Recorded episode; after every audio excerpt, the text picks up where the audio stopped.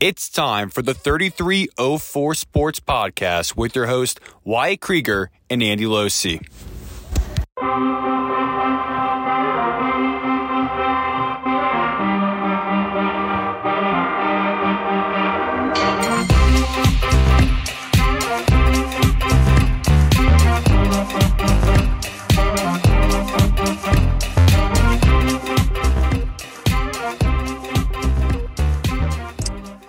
Hello, everyone, and welcome to episode number 26 of the 3304 Sports Podcast. My name is Wyatt Krueger, and I will be your host for today, joined by my co host, as always, Andy Loce. Andy, excited to have you on and talk some sports, as always, on the 3304 Sports Podcast. Yeah, exciting week. Wyatt. You know, we had a lot happening NFL Championship Sunday. It was an exciting one. Mhm. You saw two elite quarterbacks going to return to the Super Bowl. First time we're going to see them really battle off. Talking about that as a day. And Virginia Tech, uh, you know, after having a, a tough week and losing a teammate, they bounced back on the road with a 62 to 51 victory. So, going to be a great show today, Wyatt. You're right. So we're going to get into the NFL Championship weekend. We're a few days removed from NFL Championship Sunday, but we also have uh, early Super Bowl predictions to get into between the Buccaneers and the Chiefs. And like you said, we're going to get into Virginia Tech's bounce back win against Notre Dame after they lost to Syracuse over the weekend. And we're going to preview Virginia Tech's biggest basketball game of the season, arguably, against UVA this Saturday. So let's start with NFL Championship weekend, Andy. Chiefs Bills first. Um, not much to say about this game just because, you know, I thought the Bills were going to win going in foolishly. I thought that. I just thought they hadn't played their, their best game of the playoffs yet, and they were playing so well going in that just that's just what I thought. I thought it was to be a close, high scoring game, but you know, I think we all came to a came to a realization that when you have the best quarterback in the NFL, you're the best tight end, you're the fastest receiver. Also, I say tight end for Travis Kelce, but at this point, he is he's just he's one of the best receivers in the league. That's just that's just what he is. That's just his position title.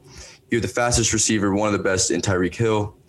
You've arguably the best coaching staff in the NFL. It's just you're going to be impossible to beat. Exactly, and I, I, you know, Mahomes coming into this game with uh, a couple questions based off what happened in uh, the AFC divisional round with the concussion and his neck, and there's a lot of uh, there's a lot of speculation whether he was A lot of gonna or speculation. not. Yeah, and that led me to believe maybe Mahomes isn't going to be 100, percent and maybe he wasn't. Maybe he wasn't 100, percent maybe he was 75 percent. But look how good he is at 75 percent. Yeah. And the Chiefs really took that game by storm in the second quarter. They, they made sure they went into the locker room with a really big lead. They did their job in exposing a really well-rounded Buffalo Bills defense. Yeah. Uh, you mentioned the week before, you know, the Bills, they didn't play their best game defensively. They played one of their best games of the year, holding Lamar Jackson and the Ravens offense to three points.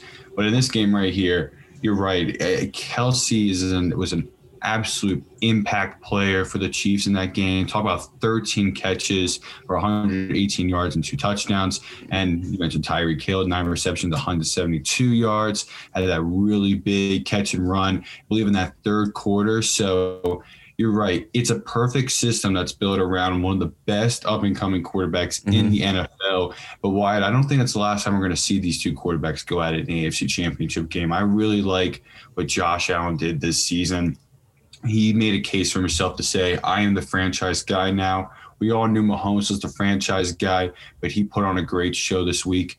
And so I, I think I thought to myself, maybe the Bills will come in in this one as well. Like you mentioned, how Mhm. you thought they're going to do it, just because I said they have the explosive offense to match the Chiefs. They have the defense to match with the Chiefs. But then, you know, Kansas City, home and Arrowhead, you know, it just it was a Just- perfect perfect harmony for them, and that's why they're going to go into the Super Bowl.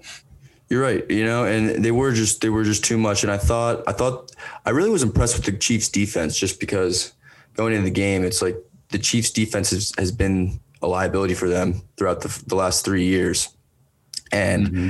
they really just shut down, shut down, shut down Josh Allen. And when you have the stars like you do, when you have Chris Owens on the defensive front, you have Tyrann, Tyrann Mathieu in the back, the Honey Badger, and you have just a really well coached, cohesive unit that's played together for a while. I think you're, you're seeing this defense grow and evolve. But I don't, you know, you would talk about the Chiefs offense. It's just how open those guys are getting. And it's like, you really, you need that third option when, when, when Mecole Hardman, the third option between Tyreek Hill and Travis Kelce, and then the third option, if he's making plays and, and making an impact, it's really just impossible to stop them, to stop on offense because it's just there's so much speed, there's so many options, and with all the misdirections and the great play designs from Andy Reid, it's just I don't know what you can do on defense. It's just so it's almost frustrating to watch it just because it's like there's just nothing you can do.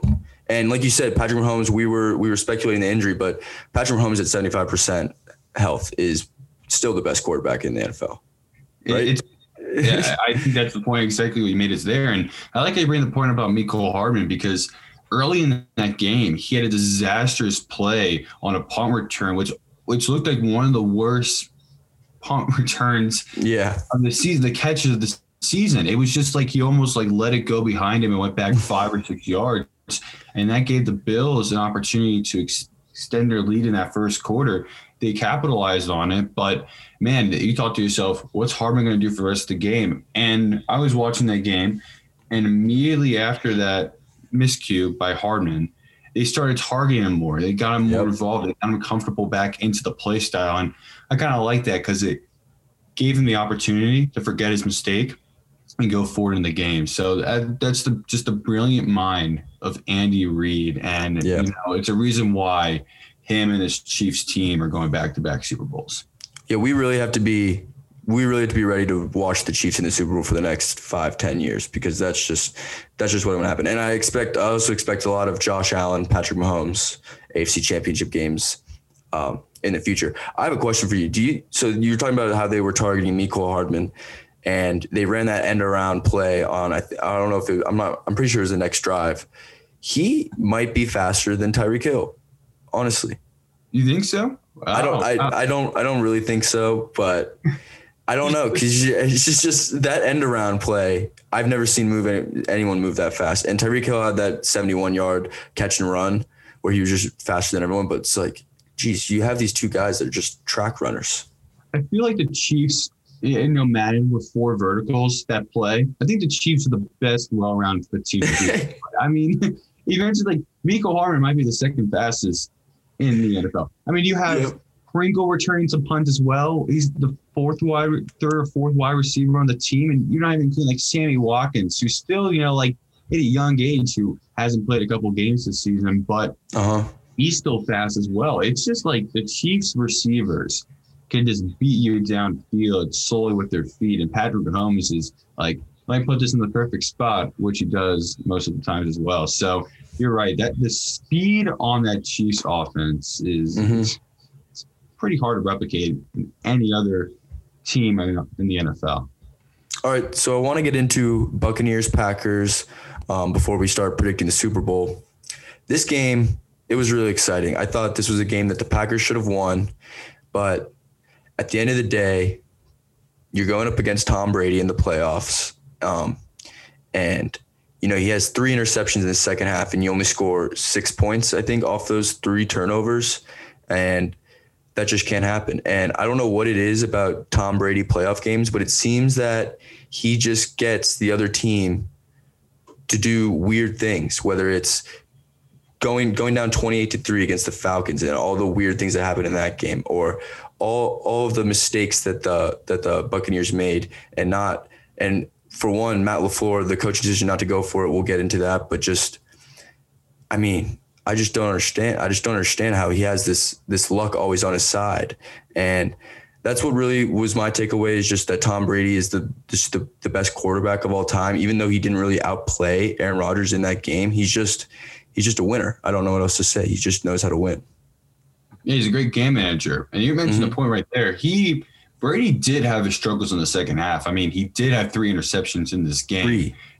Yeah, and but the people look at it and say oh, but it's 10th conference championship of the uh, of his career. It's NFL history, uh, NFL history record, which is great for Tom Brady. I mean, the guy is a legend, and for Aaron Rodgers, that's a guy that sits right behind Brady, if not maybe a couple seats behind Brady on whether the greatest quarterbacks of all time. You know, you look at the collective bunch of what we have in the NFL at this time, but I did see a lot of that as well. You know, Tampa Bay was not great in that second half. They had 14 points in the second quarter alone, and that was due to a Kevin King burn from Scotty Miller, which was oh. the changing point of this game. But then Tampa Bay, they just couldn't get the ball going into the end zone in that second half. But Green Bay couldn't either. So the first, you know, first half of the game was, yeah, this is Aaron Rodgers versus Tom Brady. We're seeing a good amount of offense right here. Going to the second half, it, it gets kind of quiet from the quarterbacks. And then it comes into what are you able to do within the situations to help your team to victory? And of course, it was a very questionable call in, in the fourth quarter, you know, that final drive for Tampa Bay Oh, I didn't like that call at all. You, you didn't? Yeah. No. With, it was Mickens was the target receiver, I yep. believe, and it was a holding from the Packers, which, you know, I, I, listened to the commentary crew a bit right there, and I, you know, I was with some friends. We talked about it at that moment. Does grab the jersey, but why I think you can agree with me and say the game was very like let them play on throughout the entire game, and then on third and short in a must stop for Green Bay you know the referee throws the flag. And also i think if they throw the flag on time it makes it a little bit better. But that yeah. flag came really so late, late. it was almost so like what was the back, back judge doing? And it just was a call that came like out of nowhere like oh that's that's a game. And i bet you have your opinion on it. I think watching it it's like it gives like the tug. So by definition yes. But by definition there's so much else that's like been allowed the entire game. So yeah, yeah, that's a that's one of those calls that you say to yourself, "What if? Yeah, what if that flags is in the pocket and Green Bay gets another chance?" You're right, and that was my main issue with it. Is just how the game was called throughout, and you saw on on Aaron Rodgers' only interception of the game.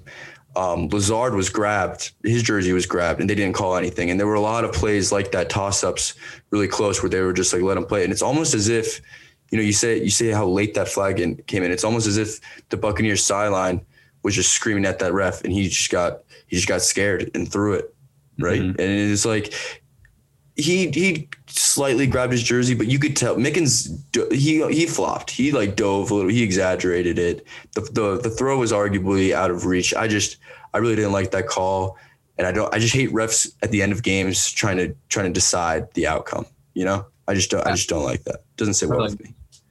Yeah, I understand what you mean right there. It's really tough when a game comes down to a call like that. I feel like that, you know, Brady and the Buccaneers knew exactly what they wanted to do. And I think that's the reason why I don't think Tom Brady would have, you know, thrown the ball to Jaydon Mickens in that play if he didn't notice he was being held by the Packers defender. So yeah.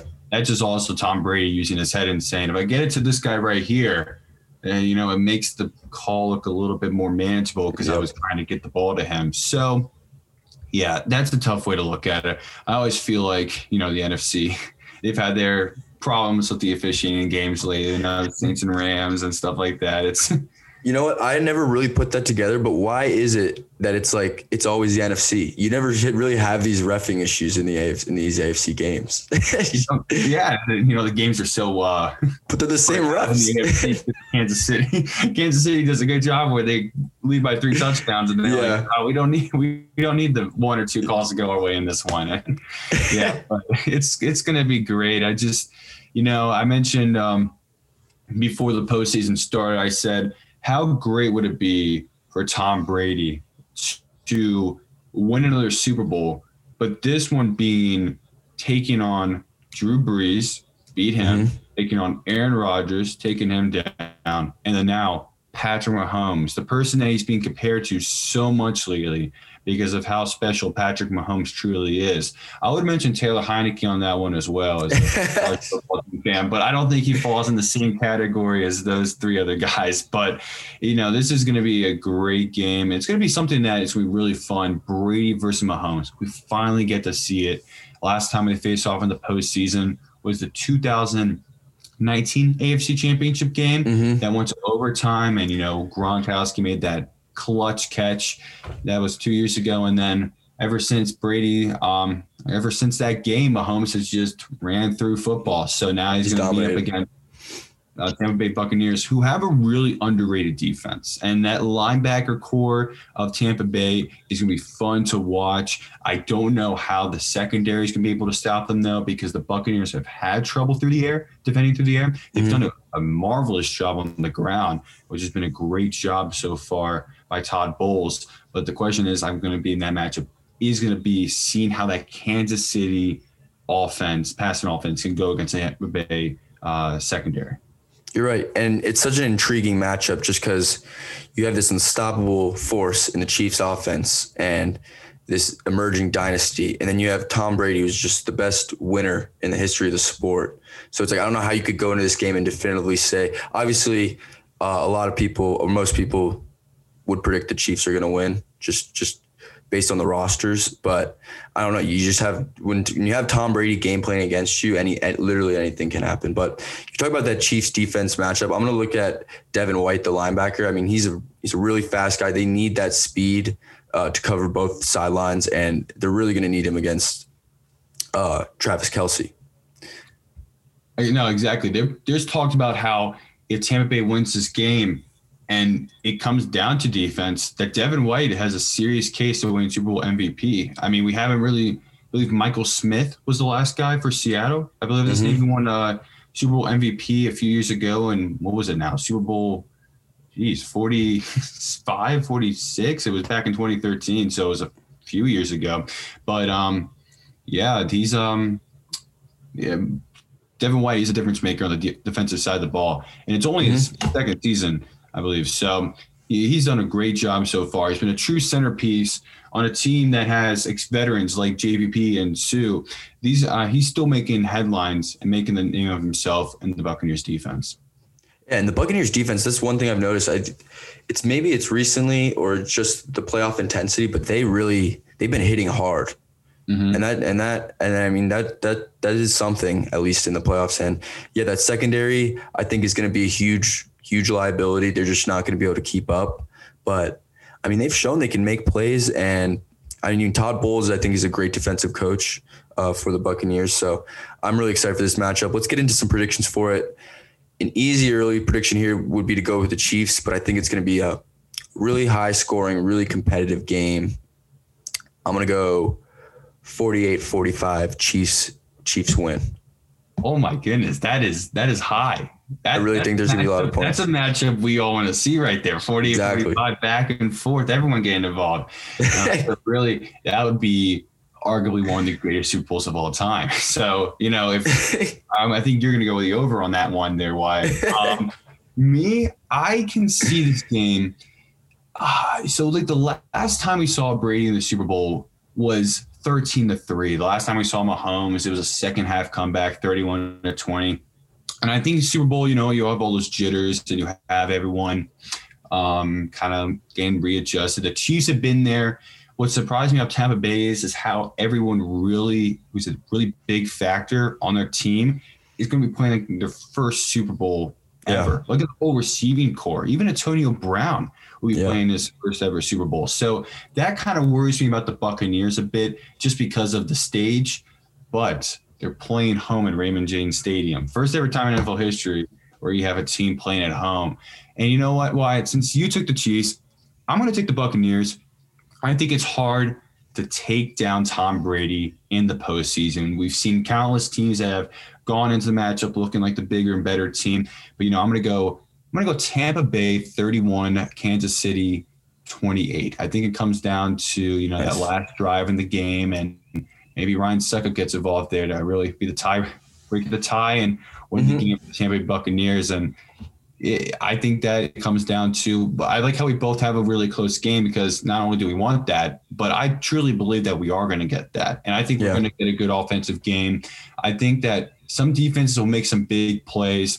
I think Kansas City defense might start off with some bigger plays, but then Tom Brady will, you know, be able to dissect the Kansas City defense as the game goes on and get it to his um, receivers and of course Rob Gronkowski, who's one of the best tight ends in playoff history. We didn't even really talk about that matchup in tight yep. ends. Like Rob Gronkowski against uh, Travis Kelce, those are probably the two greatest tight ends of all time. So, I mean, if you want to witness history, and like looking back in the Super Bowl, like 15 to 20 years, in the future, you might say that this probably was the best matchup in Super Bowl history. I, am just going to go out there and say that because both both teams are loaded on offense. Both teams have some great defensive players.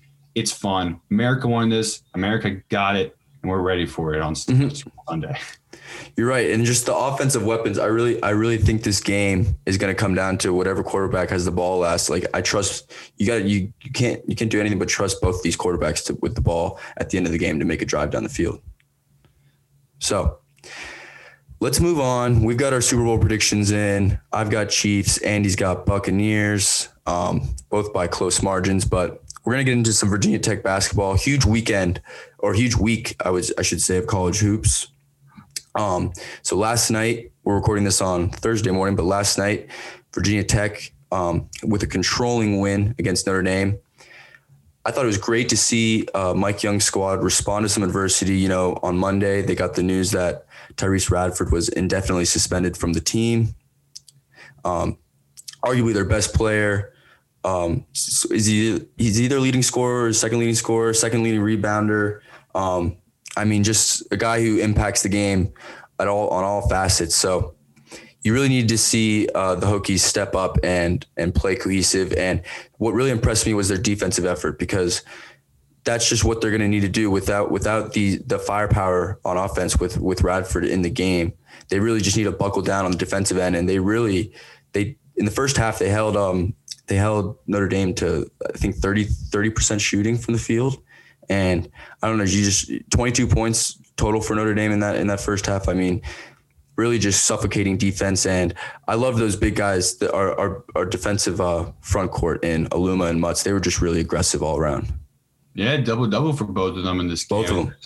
That's a great point you bring about the scoring because I remember looking in the looking into the season before it ever got underway, and I said the loss of Landers Nolley is going to be kind of big for Virginia Tech because even though he was an inconsistent scorer, he was a scorer. And I thought yeah. that this Virginia Tech team was going to struggle at times, really trying to find someone who can score in this matchup and get create the, their own shot, you know? Exactly. And then we started seeing that from Tyrece Radford. Yeah. And I was saying, you know, this guy who's been doing a great job recently, you go into the last few games, he's the on um, ESPN app, you see his little picture because he's leading the team in points. And that's just something that was good about Virginia Tech. They found their score. And then, you know, get the news, I believe Monday morning, that he's been suspended indefinitely. And you say to yourself, oh no, what's going to happen to Virginia Tech? They probably just lost the one guy that can really separate himself between his defender on this team. And then, you know, just he's the glue guy. You know, yeah, he's the glue guy. It was such disheartening news to hear that because I really thought that Radford was really getting something going, and he was doing it before conference play. And you always have that question because when you go from playing Longwood to Miami in 10 days, you think to yourself, can the transition happen? And he was doing it. He was averaging double figures on the season, around 11 points a game. He was also collecting six rebounds a game. So we'll see how that really goes for his career. Mm-hmm. But back to the game, I would mention for Nahiem Alleyne, did a great job. And Justin Mutts both shot 50% from the field. You didn't really see a lot of three point shooting from Alleyne in this one, as you did see against Syracuse, where he was getting going early behind the arc. But he went a little bit more inside and tried to find some better shots. And I thought that was a great job by him. You mentioned our front court with uh, Mutts and Aluma. 14 points each, both in double, double doubles. So that's doing a great job and really collecting the boards and giving the teams um, giving themselves more opportunities to claim more buckets. And I can't for, can't forget about Hunter Cattoor. You know, yeah, four seven from behind the arc. He had 12 points in that first half. Really did a good job of getting that game going for Virginia Tech, and they were able to build that comfortable lead. So a lot of questions around how they were going to do without Tyrece Radford. They got the win. They got a win against a team that I think without Radford playing, they should have beaten, and they did. You know, they were struggling against Syracuse on the road, a dis, you know, awful loss at the Carrier Dome. Yeah. But they respond at Notre Dame and get a win, and it sets up what is the biggest matchup of their season. You know, the thing you circle in the calendar. Yeah. You know, you, you took down Villanova back in November, but this matchup against UVA on Saturday, and that that's the one that this team is getting really excited about.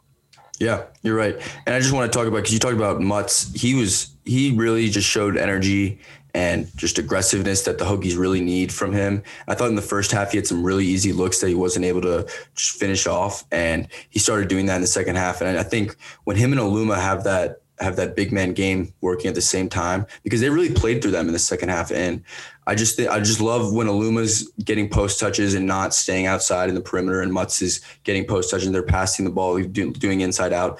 And here's one thing I think offensively the Hokies can gain from the loss of Tyrece Radford is, you know, he's not much of a he is a, he is obviously their leading scorer, but he's he's not much of a three point shooter. So hopefully, you know, they can get Cone, Cattoor, Alleyne all shooting the three well at the same time because it seems like now Mike Young actually said this last night in his presser. It seems like now, you know, you have one guy doing really well one game, and they're all they're all kind of just not having same or good games at the same time, and and they're waiting for them to all have a perfect game. But you're right. So let's get into that game against number eight UVA.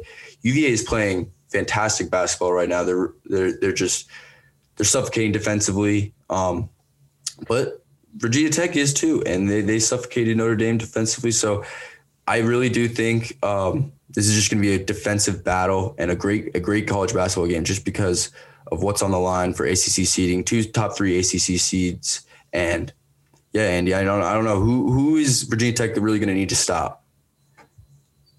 I think Virginia Tech is going to have to do a great job defensively guarding against Virginia, and I think this offensive that Virginia has brought this season is one of the best I've seen in quite some time. They've they struggled getting going on the season, just like many teams have. You know, with COVID outbreaks and trying to play basketball through a pandemic, it yep. is not easy whatsoever. But a player that's really performed well for the Wahoos in the last month or so is Jay Huff. And Jay Huff has some size. He's a seven footer. He's been on the UVA for quite some time now. Yeah. Um, but the question I see in that matchup is who can really stop Jay Huff? Jay Huff is a guy who can go inside, but can also go outside. He's a pretty good shooter for his size, and he's done a marvelous job for helping Virginia and really find a true big man to diversify the ball down inside as well.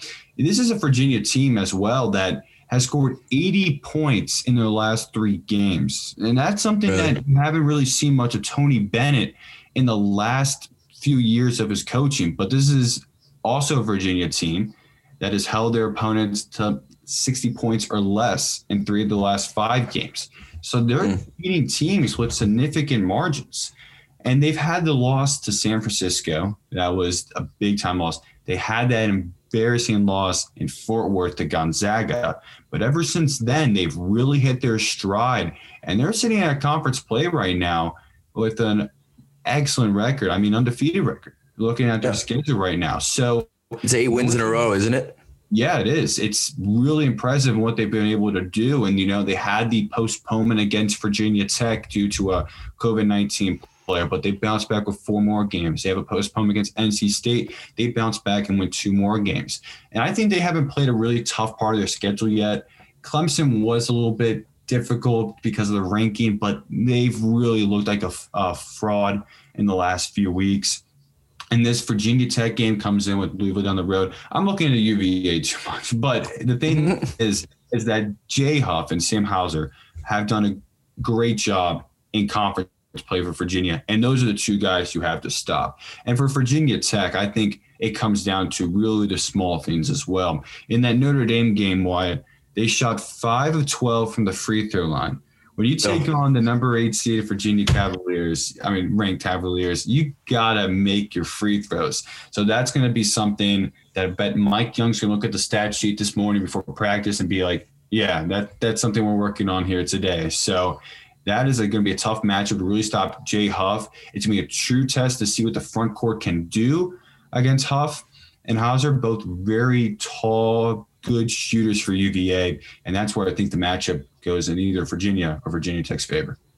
You know, we talk about that eight point win streak for UVA. I'm starting to think, I'm really starting to convince myself that Virginia is due for a loss in ACC play. They are. They're, they're, statistically due.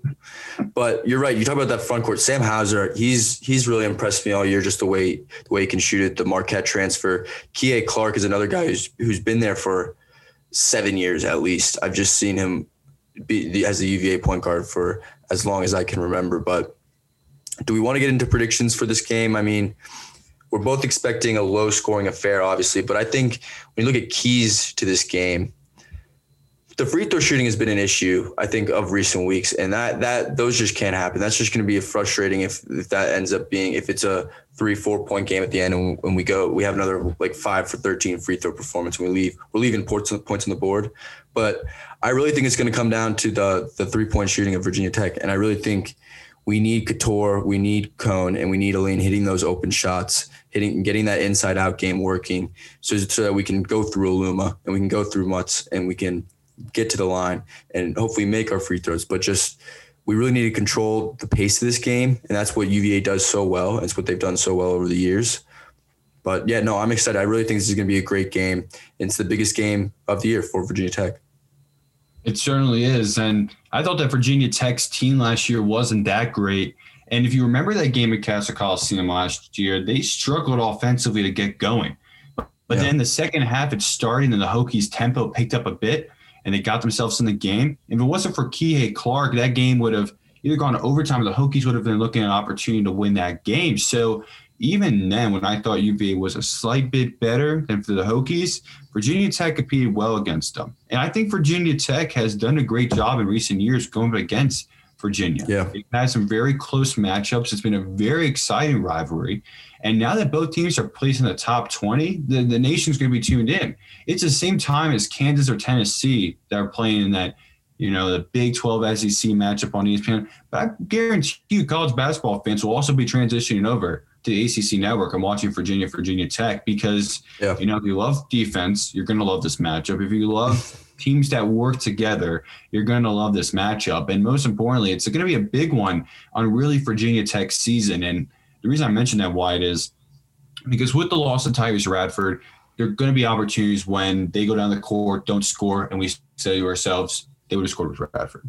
Yep. Or there have been opportunities that they lose games by three or four points, and you said, what if we had Tyrece Radford? And that's the question we're all going to resort to in those Virginia Tech losses. But now the question is, is this team good enough to make the tournament without Tyrece Radford? And there are 20, mm-hmm. and they have a significant one against Villanova.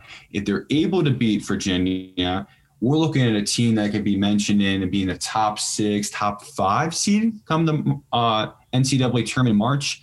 So this is a good one, really predicting the future. And if they compete well with Virginia, I still think that's a solid loss. But you know, it's it's that time coming. I mean, next week is February, so you start thinking to yourself, "Oh, here comes the bubble discussion."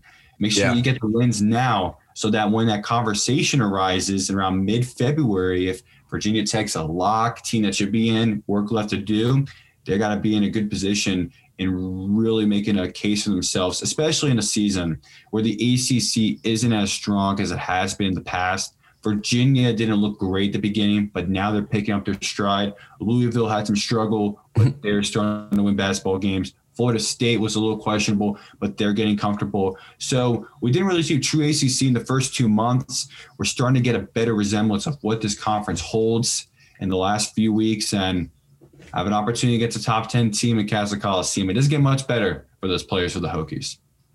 You're right, man. And you talked about. I just don't. I agree with you. I don't think the uh, or well, I don't think the casual college basketball fan would enjoy watching this game. But if you like rivalries, if you like just grind it out defensive battles, I think this is gonna be a perfect game for you. And I think it's gonna be really exciting to watch. But um, I want to get into uh, a few predictions.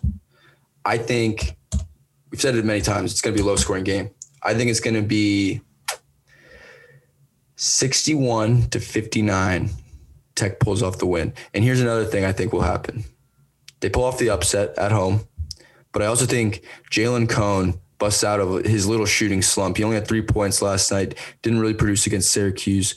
And I don't know, he's just too good to be contained for this long. And I just think he's gonna get he's gonna get some shots up early. I think Mike Young is gonna make it a point to get in the ball and get him get him shots going. So I'm really excited for for Cone for Cone against that UVA defense, but it's points are going to be hard to come by for sure. They certainly are Wyatt. If I had a prediction really much in this game, I would say that the match will be decided by either five points on either side. I, I definitely think this is a close one from the beginning to end. You might have some for scoring the ball better than others. I can see Virginia Tech going on a run and really get things going, and Virginia starting to really creep up behind the Hokies. Um, tough one here. I, I, get the honor to call for uh, 3304 Sports this uh, Saturday with Evan. Let's go. Uh, I just plug it. That um, yeah, no, really, got to plug in the podcast. I I disagree with your Super Bowl prediction, but I, am going to agree with you on this one. I think Virginia Tech pulls it off. Uh, give me 64, 61. Hokies Let's go. I, I just think that this is looking like when the team is facing adversity, can they pull off a win? If they're able to win this game, this just truly resonates on what Mike Young's been able to do in such a week. You have to go up to those players Monday and be like, I know we got Notre Dame. I know we got a big Virginia matchup, but trust me on this one. We're going to get through this. And if they do, I, really think that Mike Young is making a case himself for ACC Coach of the Year. You're right. And if they win this game, they would cement themselves in the tournament, almost all like for sure cement themselves. But you're right. This is the time of the year when um the, the March Madness, the bracketology starts coming into play. But you know, we're excited for that. This is why we love college basketball. So, Andy, this was a lot of fun. Uh, I think we've covered everything. How about some? How about that? Some Thursday morning optimism. We got. We both predicted the Hokies to win this Saturday. Oh yeah, you know we're coming off a great loss against Notre Dame. We're going to ride high into that matchup and really hope for the best for them. Yeah.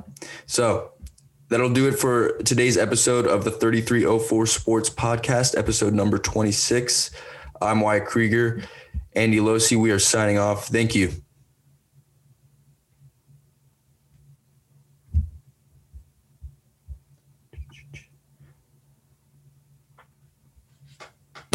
All right, Andy.